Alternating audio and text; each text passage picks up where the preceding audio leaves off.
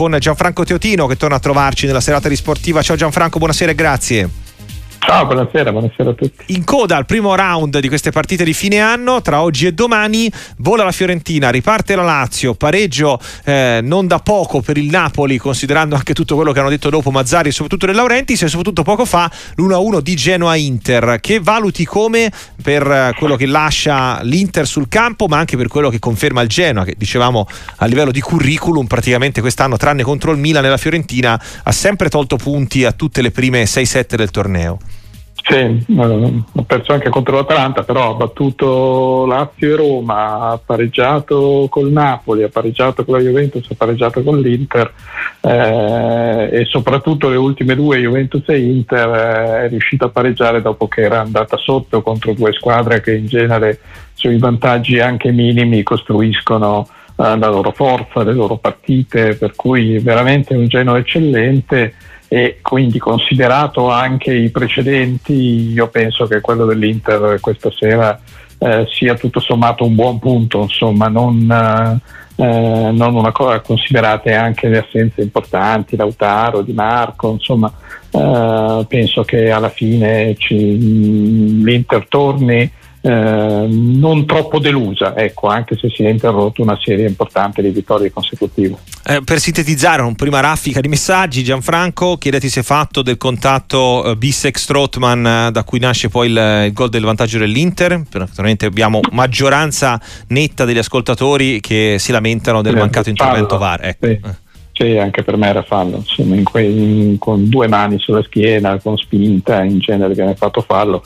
Tra l'altro ho visto che situazioni del genere fuori dall'area eh, nel corso della partita, quindi dallo stesso arbitro, sono stati puniti con un fallo, per cui anch'io penso che fosse fallo e che quel gol fosse da annullare. Franco da Torino perché parlare di passo falso mica si possono vincere 38 gare un pareggio a Genova ci sta eh, o chi eh, aggiunge appunto sempre sulla questione arbitrale insomma difficilmente non se ne parlerà credo eh, oltre a quello che abbiamo già detto qui su Sportiva della situazione legata a, a Bissek e Strottman eh, molte altre riflessioni anche su oh, chiaramente il valore del pareggio del Napoli. Ehm, ad esempio ammetto che il Napoli non è più la stessa squadra dello scorso anno ma accetto chi dice ti scrive Antonio che l'anno scorso ha vinto per demeriti altrui. Eh, durante un intero campionato, non accetto, pardon, durante un intero campionato gli certo. errori arbitrali si compensano, ma ci sono diverse interpretazioni e arbitri che per un non nulla sanzionano falli e arbitri che invece permettono un gioco a volte anche troppo maschio. Eh, sul pareggio del Napoli e relative disamine arbitrali di, di Mazzarri, che ne pensi? No, io invece sul pareggio del Napoli sono molto critico e questo è un cattivissimo risultato eh, il campionato la media punti di Mazzari in sei partite di 1,17 a partite, cioè è veramente eh, ne ha vinte due e ne ha perse tre, ne ha pareggiata una e, e non avendo un calendario terribile. Ehm, per cui non, non, ho visto stasera un arbitraggio particolarmente scandaloso non l'ho visto mai, insomma, diciamo, ci sono degli errori, ma questi errori li subiscono o, o li sfruttano un po' tutte le squadre in questo, in questo campionato perché eh, mediamente si arbitra molto male, gli arbitri sono anche un po' confusi, eccetera, ma credo che i problemi del Napoli siano tutti problemi del Napoli. E anche alcune mosse di stasera, francamente non le ho capite, quello Zerbin che dal nulla eh, fa, beh, gioca titolare dal, dal primo minuto. Eh, Simeone è messo in campo soltanto negli ultimi minuti, insomma ci sono molte cose che non, che non mi tornano di questo, di questo Napoli, la, la, fretta con cui si è dato via un giocatore come Elmas che è stato importantissimo eh, nella scorsa stagione, insomma sono, sono, so, sono tanti i problemi e mi pare che stasera questi problemi, cioè da, dal cambio di allenatore per ora non è servito a nulla, anzi forse le cose stanno andando un po' peggio. Altra domanda per te al 334 773 0020 attraverso la nostra casella messaggi. Con una rosa mediocre, senza attacco, la Fiorentina è nella posizione in cui è. Io a questo punto mi aspetto un paio di grandi acquisti perché quest'anno la zona Champions la dobbiamo agganciare in ogni maniera. Forza Viola. Gianfranco, l'altro risultato del pomeriggio, l'1-0 della Fiorentina e il terzo posto. Sì, è il terzo 1-0 consecutivo della Fiorentina, mi pare, no? per cui è una Fiorentina che sta un po' cambiando pelle, eh, nel senso che è meno sciupona, eh, ma è anche molto meno vulnerabile di quanto non era stata finora. Insomma. Anche, magari in questo momento è anche un po' meno brillante fisicamente dopo gli sforzi della prima parte della stagione con gli impegni. E tra l'altro con un solo gol subito dici bene nelle ultime 5 perché poi ha fatto 1-1 con la Roma e 3-0 con la Salernitana, quindi un gol subito in 5 partite. No, no, la, la, la, ma insomma l'italiano ha trovato un modo di blindare la, la squadra, eh, forse anche questi eh, cambi tra, mh, tre, tre, facendo giocare due dei tre difensori centrali un po' a turno, no? Ranieri, Milinkovic e, e Martinez Quarta eh, in qualche modo stanno funzionando. Tra l'altro mi pare che i difensori centrali, in specie Ranieri e Martinez Quarta, segnano di più dei centravanti, per cui da questo punto di vista pare che il loro dovere lo facciano, lo facciano fino in fondo. Ecco sì, il, il, problema è che anche quest'anno secondo me non si è la, il mercato sui centravanti, insomma, e questo eh, siccome poi sono state anche eh, due operazioni abbastanza onerose eh, non credo che da qui a, a, che in gennaio da questo punto di vista cambierà, cambierà, qualcosa e questo secondo me può essere un problema.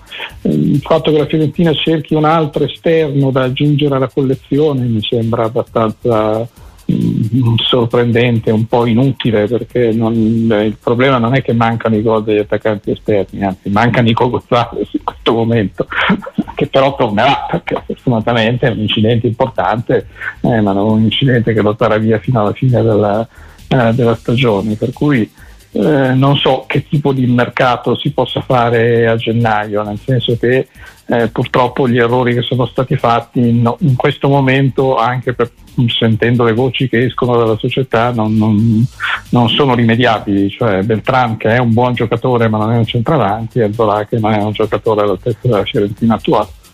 Tra l'altro Maurizio sulla riflessione viola ti aggiunge sbaglio italiano nelle ultime partite si è un po' allegrizzato in linea col dato che citavi forse ha capito che alla fine contano i risultati non solo il bel gioco ora forse non perderebbe nemmeno le due finali giocando così. No, no questo non lo credo. Io credo che sia una, una cosa di necessità, sta facendo di necessità virtù, cioè c'è un, un, un, la, la, la, Fiorentina è molto meno brillante che un mese e mezzo, un mese fa, due mesi fa, eh, si vede anche nel, nel, nel, fatto che gli stessi giocatori eh, producono molte meno occasioni da gol, no? per cui bisogna massimizzare lo sforzo che, che si produce, eh, approfittare degli errori degli avversari, nel senso che poi se andiamo a vedere bene stasera la partita poteva finire pari, col Verona addirittura il Verona probabilmente avrebbe meritato quasi eh, di vincere eh, a Monza l'hai vinta grazie a un assist di un avversario, insomma, per cui diciamo che eh, sono state anche tre partite, per essere eh, veramente onesti fino in fondo, eh, un po' fortunate. Eh, detto questo, l'italiano invece ha capito che in queste situazioni poi eh, no, è inutile cercare di fare di più se non si può fare di più eh, e in certi momenti eh, ha anche un senso blindare la difesa aggiungendo un terzo difensore centrale come mi pare abbia fatto in quasi tutte, forse in tutte le ultime partite quando si è trovato in vantaggio nel finale. Stefano invece ti chiede Gianfranco l'Inter deve comprare un forte attaccante a gennaio anche rinunciando a un terzino come Buchanan di cui si parla molto per la fascia destra? Ma non lo so, io stasera ho visto un discreto Arnautovic adesso che è tornato dall'infortunio, a me non pare che il problema principale dell'Inter sia quello eh, del, dell'attaccante. Eh, io penso che se l'Inter ha un problema, ma non mi pare che ce l'abbia, perché comunque una squadra forte che in qualche modo le partite eh, le risolve, come diceva il nostro amico prima, non si possono mica vincere tutte le 38 le partite, eh, questo problema è, è una, una, a volte un po' una mancanza di velocità nello sviluppo dell'azione, eh, questo soprattutto quando non c'è Lautaro che invece è uno che verticalizza, attacca la profondità e quindi ti dà ai compagni la possibilità di sveltire molto il gioco e anche il fatto che l'Inter Mm, insomma, non ha tanti giocatori in grado di, di, di, saltare l'uomo, ma non saltarlo in area di rigore, saltarlo eh, nei momenti in cui si deve poi eh, creare una situazione di pericolo. Per cui un po' lo fa da Dumfries quando c'è, eh, però adesso in questo periodo è assente. Eh, Mkhitaryan anche lui mi sembra un po' in calo di condizione anche se curiosamente eh, Allegri, eh, Allegri scusate, Inzaghi non, non, lo toglie mai anche stasera non ho capito perché ha tolto Barella che stava facendo comunque una partita eccellente. No, ha preso anche bene tra l'altro al momento del cambio. Sì, eh, eh, eh, Mkhitaryan invece francamente stasera ha fatto nulla, insomma, per cui c'è un cambio che bisognava fare, forse bisognava fare l'altro. Anche tra i due attaccanti eh, forse um, eh, Turan anche perché l'impiego di Frattesi esatto. no? anche perché l'impiego di Frattesi Gianfranco come minutaggio sta diventando in campionato è vero che ha giocato sempre in Champions ha fatto anche la gara di Coppa Italia però in campionato con una staffetta come quella che citavi poco. è veramente mh, mm, siamo nell'ordine dell'ultimo quarto d'ora di partita sì sì sì, sì troppo poco insomma quindi certi cambi sono un po' troppo scolastici di Inzaghi no? cioè vengono fatti eh, sembra quasi che vengano decisi prima dell'inizio della partita e non siano eh, molto accordati con quanto succede in campo. Altra... Questo Barella non l'avrei tolto e mh, mm, se bisognava fare una eh, una rotazione di attaccanti nel finale io avrei tolto più, più Turam che non Arnautovic a meno che Arnautovic non fosse proprio bollito visto che ultimamente non aveva giocato molto ma non mi sembrava stanco insomma mi sembrava in condizione anche lui di continuare. Mm, altra riflessione invece te la scrive Massimiliano. Gianfranco perché il Toro ogni anno fa il solito campionato anonimo di metà classifica? Non sarebbe ora di cambiare presidenza questo è il discorso che tutte le volte che il Toro rallenta Torna. viene, fuori. Eh, certo, eh, Cairo è un presidente che bada prima di tutto ai bilanci, a mantenere i conti in ordine, eh, anzi quest'estate ha investito un po' più che nel, che, che, che nel passato, insomma anche lì io non so se eh, quanto giusto sia stato questo, questo, questo mercato del Torino perché eh, i problemi che aveva l'anno scorso sono i problemi che ha quest'anno, cioè questa mole di gioco eh, che, che, che, che, riesce a produrre eh, anche nel, nel, primo tempo di questa sera col, con la Fiorentina poi si traduce in un numero limitatissimo eh, di gol. E, a Torino manca un centravanti che fa tanti gol, adesso è arrivato anche Zapata, per questo ho cambiato un po' il modulo, però Zapata purtroppo non è più lo Zapata dei, dei tempi belli, eh, soprattutto dell'Atalanta, è un giocatore che aiuta moltissimo, però non ha più la brillantezza che, che aveva prima. Eh, Vlasic non lo so, è un giocatore che a me dice veramente poco. Uh, Radonic è scomparso dai radar per le sue eh, così, incompatibilità con, con Juric e con i suoi metodi. Eh, non c'è più Miranchuk che comunque l'anno scorso qualcosa aveva inventato in situazioni come queste eh, per cui penso che questo Torino non sia meglio di quello della scorsa stagione, nonostante quest'estate ci abbiano provato di prendere dei giocatori per migliorarlo. Altra domanda per te, sempre sull'onda lunga dei eh, risultati di oggi al 366 84 122. Buonasera amici di Radio Sportiva. Adesso che Ancelotti ha rinnovato col Real Madrid, qua in Brasile si comincia a parlare di Mourinho per la squadra brasiliana. Eh, cosa, qual è l'opinione di voi che siete più vicini a Mourinho? Potrebbe venire? Buonasera, buon anno a tutti. Un abbraccio, Riccardo del Brasile. Ciao Riccardo, un grande abbraccio, uh, auguri anche a te, ovviamente ci fa molto piacere, insomma, tra i tanti ascoltatori che ci hanno scritto stasera certo. da tante parti del mondo. Eh. Abbiamo fatto una super collezione: Brasile, Papua Nuova Guinea, Australia e l'ultimo che ti giro è, è Paolo da Shanghai. Inter poche idee addormentata, ah, ci avesse creduto di più il Genoa poteva batterci. Quindi al netto del fattore geografico, come va a finire con, con la Selesao? Ma non lo so, è una situazione un po' complicata anche perché la squadra sta andando molto male in questo momento nelle, nelle, nelle qualificazioni mondiali, per cui è una squadra un po' da, da, da, ricostruire, insomma come è venuta a mancare Neymar ha cominciato a collezionare sconfitte. Eh, questa di Mourinho è una suggestione interessante. Eh, sappiamo che la situazione di Mourinho e Roma non è, non è definita, cioè, eh, l'allenatore ha lanciato dei chiari segnali alla società di una sua disponibilità a rimanere, ma finora la società non li ha raccolti, almeno pubblicamente non ha dato nessun segnale di voler rinnovare un contratto che peraltro è molto oneroso e che lo sarà ancora di più eh, adesso che non, non, potrà più sfruttare Mourinho come tanti altri giocatori che sono arrivati dall'estero i favori fiscali del, eh, che erano garantiti prima dal decreto crescita. Per cui Ehm, io penso che sia un'idea che se il Brasile coltiva e sviluppa possa trovare anche una rispondenza da parte, eh, da parte di Mourinho che già due anni fa era stato tentato dal provare l'esperienza di commissario tecnico del Portogallo che aveva il vantaggio di essere la sua nazione ma lo svantaggio di essere una nazionale con un po' meno tradizioni vincenti del, del Brasile e comunque un'offerta che era arrivata in un momento in cui il, eh, l'amore tra Mourinho e Roma, non solo tra Mourinho e i tifosi ma anche tra Mourinho e la società eh, era più florido di quanto non sia adesso. Detto che se lo stop Ancelotti, no? Giancarlo è arrivato per eh, il fatto che ehm, eh, non, ci, non, sia brasiliano, eh, giusto per voler avere tutti i costi a CT brasiliano, evidentemente questo è un problema anche per Mourinho. Sembrava una cosa rimasta un po' sotto traccia che poi è diventata invece molto presente in Brasile nel, nel convivere con l'idea di andare incontro a un allenatore non brasiliano.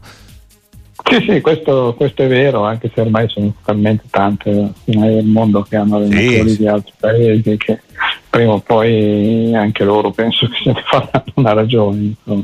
Eh, vediamo, vediamo, è una cosa molto curiosa e anche molto curioso eh, come abbiano dato comunque loro per certo l'ingaggio di ah, ci sono venduti la pelle di Ancelotti dell'orso prima di averlo eh sì. ucciso insomma nel senso che eh, poi in realtà Ancelotti non, non, ha mai smentito ma non ha mai lasciato intendere di avere eh, comunque già raggiunto un accordo con il Brasile Buonasera, sono Lello di Avellino e sono un po' dispiaciuto perché da interista ho visto l'Inter pareggiare col Genoa e quindi c'è stata una battuta d'arresto diciamo. Ma comunque l'Inter ecco, sta andando alla grande e certamente può competere per la vittoria finale. Quindi forza Inter e buonanotte. Ciao Ricominciamo da qua, da dove avevamo iniziato il nostro post partita ovviamente di Genoa Inter 1-1 e non solo e da un altro giro di sensazioni sul match eh, di Marassi. Tra l'altro ne approfitto Gianfranco anche per farti commentare un paio di indicazioni arrivate dallo stesso Inzaghi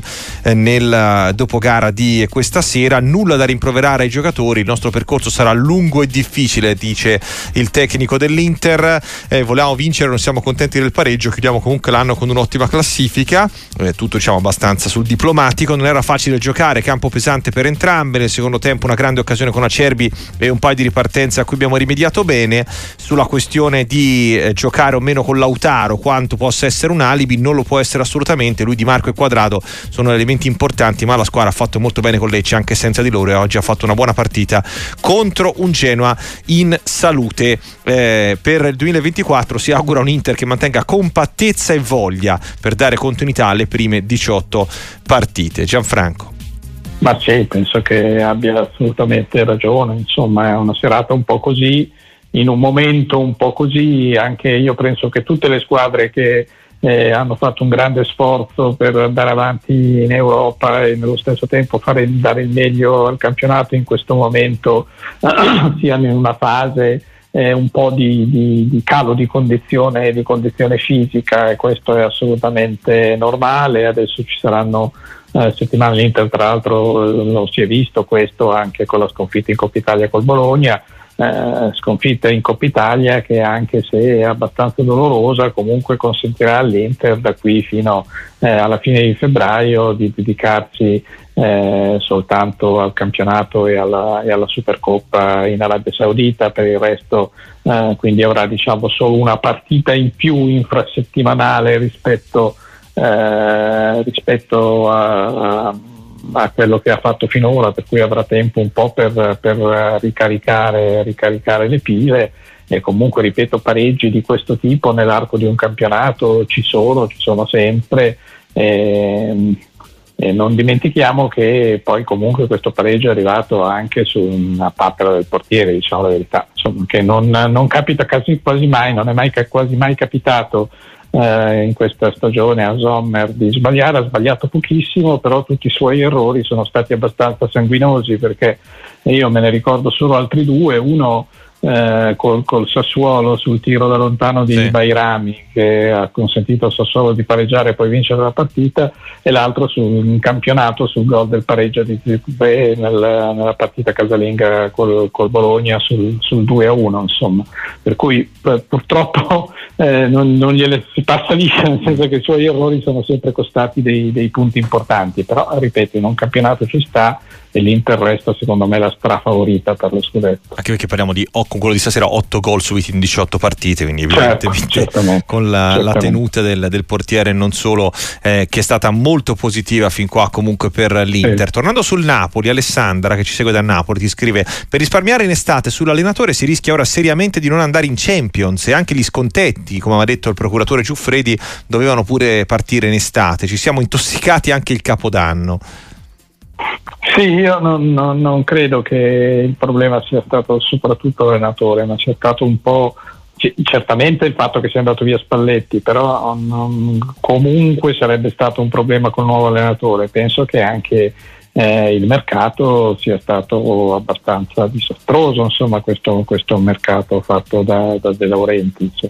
Eh, tant'è vero che eh, adesso a parte Nathan che è infortunato ma che comunque sta facendo molto rimpiangere Kim, eh, anche gli altri giocatori che sono arrivati eh, non, non, hanno dato una mano per niente, insomma Caiuste che doveva essere il primo rinforzo di centrocampo questa sera non è neppure entrato e quando è entrato o ha fatto disastri o non si è sentita la sua, eh, la sua, la sua presenza, insomma per cui eh, credo che mh, mm, anche questo, come è stato gestito il mercato del, del, del dopo scudetto eh, è una delle ragioni per cui il Napoli sta facendo così male. Eh, c'è chi invece ti riporta sull'altro tema dominante di queste ore, ovviamente legato alla questione decreto crescita. Mm, ti sintetizzo un po' di, di riflessioni, Francesco, Mattia, eh, Giancarlo, a proposito di insomma, se davvero sarà così un problema per il calcio italiano, vista le posizioni molto eh, dure che hanno espresso la Lega Calcio e i vari dirigenti dei, dei club rispetto ovviamente a quello che ha detto il, il sindacato giocatori. Sì, eh, guardate, io penso che mh, mm, bisognava mm, mandarlo eh, in pensione questo decreto crescita, nel senso che mh, mm, secondo me ha fatto più danni che non, che non, dare vantaggi. È vero che abbiamo avuto molti giocatori che sono venuti in Italia grazie eh, alla possibilità di, di, di, delle società di risparmiare eh, questo, questo, questo, bel malloppo insomma, da un punto di vista fiscale, che eh tra l'altro poi è curioso che noi diciamo alle società di risparmiare perché i calciatori sono la categoria che trattano eh, gli ingaggi sul netto e non sull'ordo come facciamo tutti noi eh, lavoratori esatto. dipendenti esatto. diciamo, in Italia, per cui dovrebbe dire che sono stati i calciatori a guadagnare. Comunque, comunque sia, il problema è che poi comunque i campionissimi, a parte eh, Cristiano Ronaldo e non per il decreto crescita, i campionissimi non sono, non sono non, comunque non sono arrivati, sono arrivati un po' di giocatori che hanno un po' migliorato la condizione di alcune squadre italiane che hanno consentito di avere risultati un po' migliori nelle, eh, nelle coppe europee degli ultimi anni, però a fronte di questo eh, abbiamo avuto un eh, un'invasione insomma, di, di, giocatori mediocri eh, che certamente hanno limitato la crescita eh, dei, dei, giocatori italiani e eh, da questo punto di vista eh, hanno, sono stati diciamo, un, eh, per, per, per, la nazionale sono stati eh, un problema, insomma, e, mm, in realtà ci sono eh, troppi giocatori stranieri, troppo giocatori stranieri scarsi, per cui è giusto che questo vantaggio non ci sia più. Forse si poteva, vista il mm, fatto mm, invece di interromperlo immediatamente, eh, questa proroga di due mesi secondo me non era del tutto inaccettabile, nel senso che dava tempo comunque a quelli che sono già qui di rinnovare alcuni contratti, non doverlo fare soltanto in questi ultimi eh, tre giorni di dicembre. E poi eh, visto che si è cominciato la stagione con un mercato in cui questa cosa era ancora valida, poterlo utilizzare anche nel mercato che chiamiamo di riparazione forse sarebbe stato più logico, però insomma, piuttosto che, che, che, andare avanti invece ancora. Anche dal punto di vista sportivo, no, eh, Gianfranco? Perché comunque questo incide sulla stagione attuale, quindi sostanzialmente sì, una stagione che nasce certamente. con un mercato che si può fare in un modo e finisce con un mercato che non si può fare nello stesso modo, nel mezzo. Poi sì. mh, mm, gennaio, ok, è un mercato che sposta sicuramente meno di quello estivo, però eh, se, ne, se, ne, facciamo una questione di regolarità ecco, della, della competizione, questo comunque è un fattore. Così come mi colpisce, sempre per rispondere a molti altri, il fatto fatto che questa storia del decreto venga vista come un favore che veniva fatto, che è sicuramente un favore che comunque non nasceva certamente per il calcio, no? abbiamo spiegato tante volte, cioè non è che è un decreto fatto su misura per i calciatori che arrivavano dall'estero, è una cosa che era fatta per riportare diciamo, forza lavoro dall'estero verso l'Italia, che poi dopo è stata attuata anche dal calcio e che comunque non portava dei soldi eh, che lo Stato tirava fuori per il calcio, diciamo, sceglieva no, no, di incassarne meno, quindi non è che distoglieva risorse ad altri settori. Ecco. Eh. Sì, poi in realtà diciamo che nel calcio ha avuto un po' più efficacia, sì, che questa sì, era sì, la volontà iniziale che non in altri settori dove pure grandi geni dall'estero non mi pare che ne siano arrivati. Ecco. Tornando sulla lotta salvezza, Francesco da Torino ti chiede: eh, vorrei chiedere a Teotino, al netto dei risultati positivi in casa con alcune grandi, il Genoa ha più 7 dal terzultimo posto o a più 4 a seconda del Cagliari domani. Questa classifica così corta può significare una quota salvezza più alta degli ultimi anni?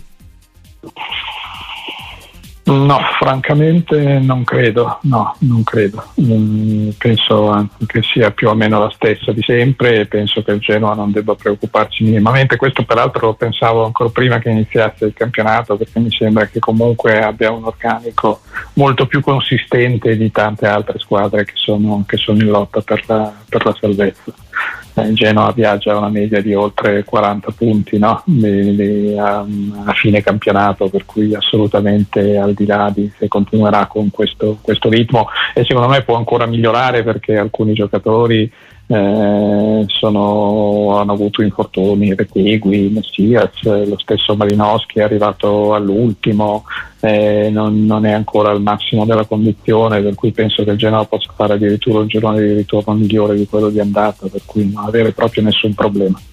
Mentre Gio ti scrive, secondo te quali saranno le mosse della Juve su, sul mercato appunto di gennaio? Qual è la priorità quantomeno?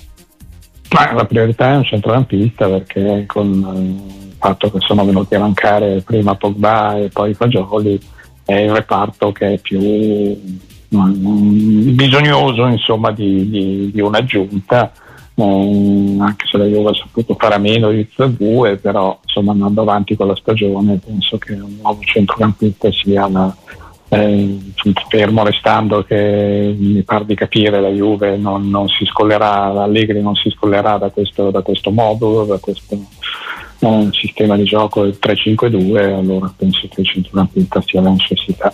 Paolo, il Bologna per arrivare in Europa come minimo deve mettere dietro due tra Fiorentina, Atalanta, Roma e Lazio. Secondo Teotino chi sono le due escluse più probabili? E Napoli, eh, aggiungerei eh. a questo sì. perché non è assolutamente detto che Napoli, cioè, quando entri poi in una crisi eh, ti avviti, eh, cambi l'allenatore, le situazioni non migliorano, anzi un po' peggiorano, dopo è difficile uscirne. Per cui eh, no, è durissima per il Bologna, eh, perché parliamo di squadre che, che, in partenza erano tutte più accreditate del, del Bologna. Però diciamo che c'è molto equilibrio tra queste squadre, per cui io ancora non me la sento di fare, di fare un pronostico, ma penso che fino alla fine sarà una lotta apertissima. E poi l'ultimo giro di pareri eh, tra eh, tanti messaggi al 366 122 eh, che ci arrivano eh, sempre sul discorso Bologna. Ehm, Napoli sta andando male, d'accordo anche Tonio da Lecce, ma Atalanta, Roma, Lazio eh, e appunto soprattutto il Napoli sono le squadre che gli hanno lasciato campo. Non sono i rossoblu di aver fatto un salto di qualità. Ci sta questa tracciare diciamo, il bicchiere mezzo pieno, mezzo vuoto sulla classifica del Bologna? No, perché comunque sta facendo molto meglio dell'anno scorso, insomma, per cui magari qualcuno ha perso dei punti, però il Bologna li ha guadagnati, insomma, per cui vuol dire che è un progresso indiscutibile, insomma, è assolutamente. È una squadra che sta andando, eh, che sta andando benissimo, sta viaggiando anche il Bologna una media di più di 60 punti a fine campionato. E infine Mario che ti scrive mh, sulla questione degli attaccanti, di cui si parla spesso per la loro mh, resa, eh, mh, la, il ruolo diverso del centravanti va valorizzato perché i difensori studiano i centravanti. Inzaghi, ad esempio, studiava i difensori per trovare qualcosa di nuovo ogni volta e attaccarli sul loro lato debole. Un centravanti deve fare questo, studiarsi anche eh, chi lo marca. Cioè, secondo te è venuta un po' meno io credo questa... che lo facciano. Ecco, infatti. No, no, eh. io credo che lo facciano, che lo facciano tutti, ormai c'è un professionismo in questo, vengono anche forniti dei video dagli staff, gli staff tecnici sono sempre più numerosi, non, sono, non c'è più solo l'allenatore, gli staff tecnici forniscono anche ai giocatori dei, dei video personalizzati su quello che dovranno fare e a chi si dovranno porre nella partita che viene, insomma, per cui credo che questa sia una cosa assolutamente eh, che, che, che, fanno proprio tutti gli attaccanti più importanti. Sì, già preparata insomma, a livello individuale spesso la partita, sì, non sì, solo sì. a livello di Anche squadra. a livello individuale, mm. certamente. Gianfranco, grazie come sempre, buona serata e a presto. Grazie, buonanotte, a presto, ciao.